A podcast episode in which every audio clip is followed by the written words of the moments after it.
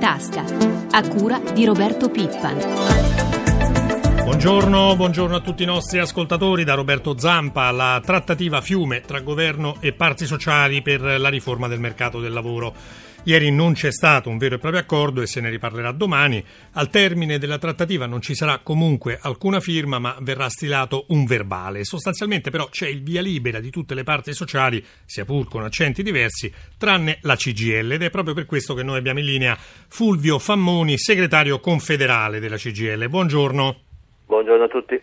Famoni, analizziamo le novità che arriveranno con questa riforma del mercato del lavoro. Il ministro Fornero ha detto che il contratto di lavoro a tempo indeterminato diventa quello che domina sugli altri, il percorso inizia con un apprendistato vero, segue una stabilizzazione e prosegue poi con una formazione on the job. Dopo 36 mesi di contratti a tempo determinato scatta l'assunzione a tempo indeterminato. Che ne pensate? Ma intanto che il contratto a tempo indeterminato fosse la, tipi, la forma tipica di lavoro lo, pre- lo prevedeva già l'ordinamento italiano. Perché lo diventi davvero vanno scoraggiate le forme di lavoro irregolari. Qualcosa è stato fatto, si poteva fare molto di più, si poteva cancellare molte più forme di lavoro precarizzanti, soprattutto se questa deve essere la forma tipica, non può essere che le forme di, di lavoro precario possano essere usate per tutte le attività di impresa. I pilastri sarebbero giovani e ammortizzatori sociali universali, siete d'accordo? Noi abbiamo sempre detto che il tema della precarietà per i giovani e l'universalità degli ammortizzatori sociali è il punto discriminante per il nostro giudizio.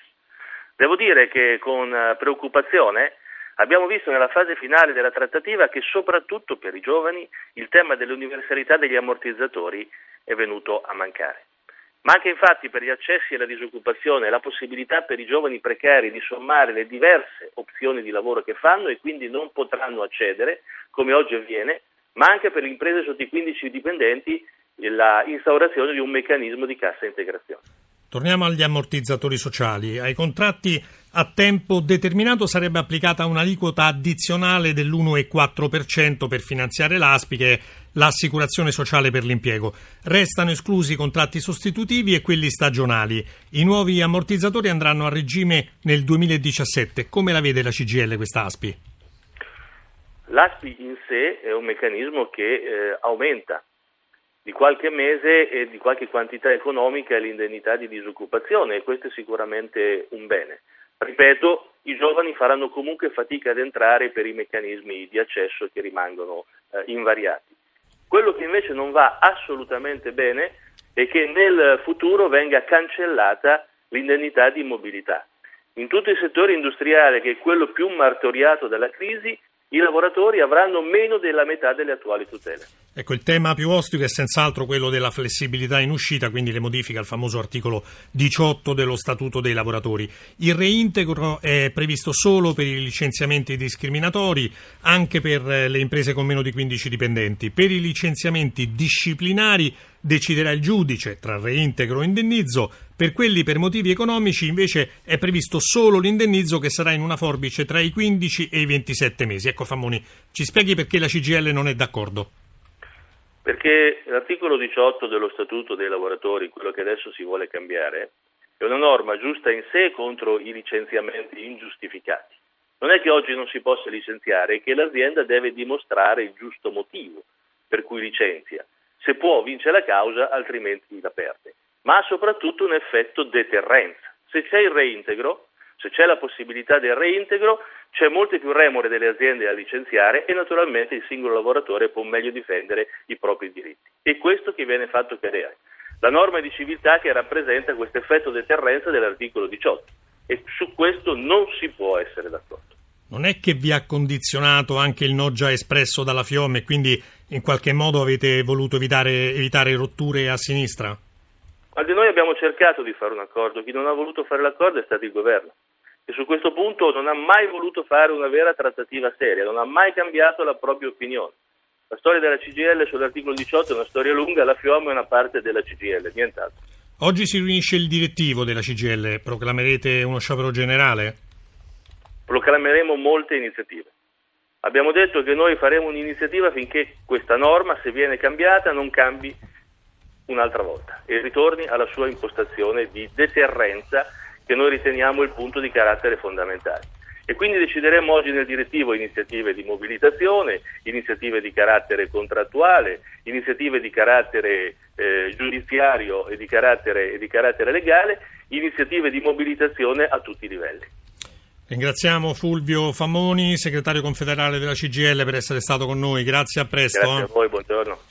Il contratto di rete un volano per la crescita delle imprese. Se ne è parlato ieri a Marghera in un convegno organizzato da Rete Impresa, Fondazione Italiana per il Notariato e Confindustria Veneto. Al centro del dibattito anche la fuga da Confindustria. Dalla nostra sede di Venezia, Anna Vitaliani. Piccolo e bello non funziona più. La crisi economica ribalta le prospettive. Se si vuole sopravvivere bisogna fare squadra, a dirlo Rete Impresa, braccio operativo di Confindustria che ha scelto Venezia per presentare i cosiddetti contratti di rete. Aldo Bonomi, presidente Rete Impresa. Dobbiamo, per poter crescere, per poter competere a livello mondiale, aggregarsi. Crediamo che le reti sia la maniera migliore per tenere la propria autonomia, la propria indipendenza, la propria voglia di fare impresa e quindi diano le possibilità agli imprenditori di continuare a fare gli imprenditori, ma in un contesto più grande. Un esempio lo offre la Riviera del Brenta, grande distretto della Scarpa tra Padova e Venezia. In quattro produttori si sono uniti per creare un outlet. Ciò che il negoziante non vende al cliente lo rende alla fabbrica che a sua volta lo metterà in svendita vendita nell'outlet. A Giuseppe Boiardo, presidente dell'associazione Calzaturifici, chiediamo perché questa filosofia è vincente? Il mondo oggi, specialmente nel mondo della moda, è internazionale, il mondo è molto grande e essere piccoli non si va nel mondo. Tra i protagonisti del nuovo contratto, il Consiglio Notarile delle Tre Venezie, il suo presidente Giulia Clarizio, difende la categoria dalle accuse di pretendere tariffe troppo alte sulle pratiche notarili e dice i costi da parte del notaio sono sempre stati più possibile vicini al cliente cliente, al cittadino e non credo che quindi ci sia un problema di questo genere. Infine, inevitabile da parte dei giornalisti la richiesta di replica da Andrea Tomat, presidente di Confindustria Veneto, all'indomani della clamorosa fuoriuscita dall'Associazione degli imprenditori di Save, società quotata in borsa che gestisce l'aeroporto di Venezia e Treviso. Il suo presidente Enrico Marchi ha definito Confindustria inutile ed elefantiaca. A Tomat chiediamo. Un'autocritica non la fa proprio. Ma non ci penso nemmeno, credo che oggi siamo considerati un corpo importante di rappresentanza, è così che si fa politica, si fa politica industriale, è molto facile uscire.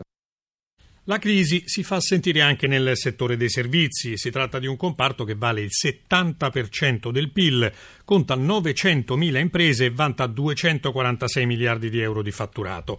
Per capire come l'innovazione dei servizi possa rilanciare lo sviluppo, Danilo Tolardo ha intervistato il presidente di Confindustria Servizi Innovativi, Ennio Lucarelli. Presidente, come favorire la crescita delle imprese? Puntando su due fattori. Il primo fattore è l'innovazione, perciò ampliare la platea delle imprese che partecipano all'innovazione in Italia. Innovazione sia investendo in proprio che ricorrendo ai bandi di innovazione italiani che concorrendo ai bandi di innovazione europea. Per questo abbiamo avviato tre piattaforme tecnologiche che mettono insieme le idee e le imprese per rappresentare meglio le proprie idee a chi emette i bandi, tanto per cominciare in Europa e seconda cosa addestrano le imprese a fare dei progetti più validi e meglio valutabili da parte degli enti che promuovono questi bandi. Negli ultimi anni abbiamo assistito a un calo della domanda delle imprese, in particolare di personale qualificato, laureato in materie scientifiche. Come lo spiega? È chiaro che se si riesce a provocare la crescita, se si riesce a rendere le imprese più competitive in un mercato più aperto alla concorrenza, il mercato italiano, sicuramente le imprese crescono e sicuramente riusciranno ad utilizzare quei modelli di business moderni che oggi servono e sono richiesti per poter accedere ad internet attraverso internet ai mercati internazionali e quindi permettono alle aziende di esportare di più. Tutto questo diventa una macchina che richiede più risorse, che richiede più risorse qualificate. Quali risposte vi aspettate dal governo a tutti i livelli, sia locale che nazionale?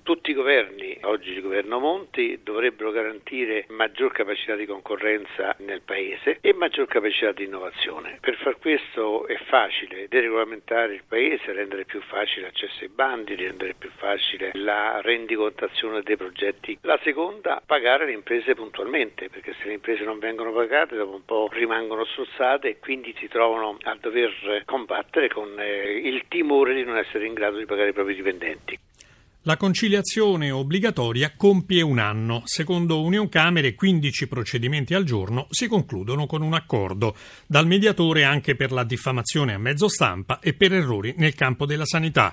Un caso di successo? Marco Sabene lo ha domandato a Tiziana Pompei, vice segretario generale di Union Camere. Certamente parliamo di un caso di successo, almeno per quello che riguarda l'esperienza delle Camere di Commercio. Le Camere hanno gestito in questo anno circa 20.000 mediazioni, su un totale di circa 60.000 a dicembre, erano i dati che il Ministero della Giustizia aveva fornito e che sicuramente a marzo potrebbero essere superiori intorno alle 90.000 mediazioni. In sintesi, di cosa stiamo parlando? Intanto stiamo parlando del fatto che per alcune materie che sono state individuate dalla legge legge e che oggi si arricchiscono di due nuove indicazioni, cioè il condominio e la responsabilità civile, prima di andare dal giudice è necessario affidarsi ad uno degli organismi di mediazione iscritti nel registro del Ministero della Giustizia e tentare di chiudere il conflitto con l'assistenza del mediatore. Quali sono queste materie? Quelle dei diritti reali, delle successioni, della responsabilità medica, per la diffamazione a mezzo stampa, contratti assicurativi, contratti bancari. Per quanto riguarda il risparmio economico, di che cifre parliamo? Abbiamo calcolato che le mediazioni indicazioni delle Camere di Commercio hanno fatto risparmiare ad imprese e cittadini 21 milioni di euro. Se invece estendiamo questa valutazione e questo calcolo a tutti gli organismi di mediazione che hanno gestito conciliazione in questo periodo arriviamo a circa 80 milioni di euro, mediamente 10 volte di meno rispetto ad un giudizio ordinario. Si parla di un eccesso di delega che vizierebbe questa forma di mediazione. Io credo che poiché questa indicazione viene anche da lontano, cioè dalla normativa comunitaria, ritengo che ci siano dei motivi per analizzare e andare un pochino a fondo e per ritenere che la normativa comunitaria invece abbia dato un'indicazione abbastanza chiara del fatto che la mediazione può anche essere obbligatoria all'interno dei singoli Stati. Restiamo sui temi del lavoro. Ieri a Roma si sono riunite le associazioni cooperative della pesca, un settore che in dieci anni ha visto la flotta ridursi del 30% e ha perso ben 17.000 addetti. In linea il presidente della Lega Pesca, Ettore Iani. Presidente, la bilancia commerciale ittica segna un forte disavanzo. Ecco, è possibile rilanciare questo settore e nel contempo limitare il sovrasfruttamento del mare? Noi riteniamo di sì, il colloquio con il governo è aperto. Proprio ieri l'assemblea straordinaria della cooperazione della pesca ha approvato un ordine del giorno chiedendo al governo di stabilizzare proprio gli ammortizzatori sociali da straordinari a cassa integrazione ordinaria da far scattare in caso di misure di gestione che prevedono interruzioni o limitazioni dell'attività di pesca come ad esempio il fermo di pesca. Giovedì ci incontreremo col Ministro, sono convinto che troveremo, come si ama dire, la quadra. Qual è la proposta principale? Mettere subito in calendario una conferenza nazionale del settore per aprire un confronto con la categoria e per avviare una programmazione che metta al centro dell'attenzione l'impresa.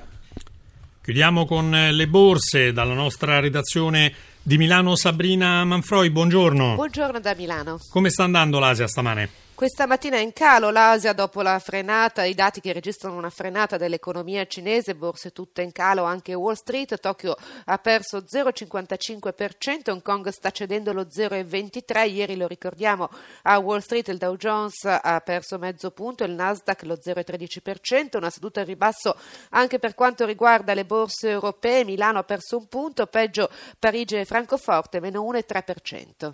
Previsioni invece per l'apertura in Europa? Al momento sono tutte in rialzo le principali borse europee. Le valutazioni di euro e petrolio. Per quanto riguarda l'euro, il leggero rialzo sul dollaro si è portato a 1,32,70, ma è in rialzo purtroppo anche il petrolio che a New York eh, sopra i 107 dollari il barile, a Londra il Brent a 123 dollari e 60 centesimi il barile. Chiudiamo con il punto sull'ormai famoso e temuto spread. Ieri lo spread, dopo diverse sedute di ribasse, è tornato a salire lievemente. Si è chiuso a 286 punti base contro i 278 della seduta precedente. Grazie Manfroi, la pagina Grazie. economica si ferma qui, per gli approfondimenti finanziari vi ricordo la nostra rubrica Questione di Borsa, in onda subito dopo il GR1 delle 10. Per fare domanda all'esperto potete chiamare il numero verde 800 555 941 tra le 8.30 e le 9. Grazie a Francesca Librandi per l'assistenza al programma, linea di nuovo a prima di tutto una buona giornata da Roberto Zampa.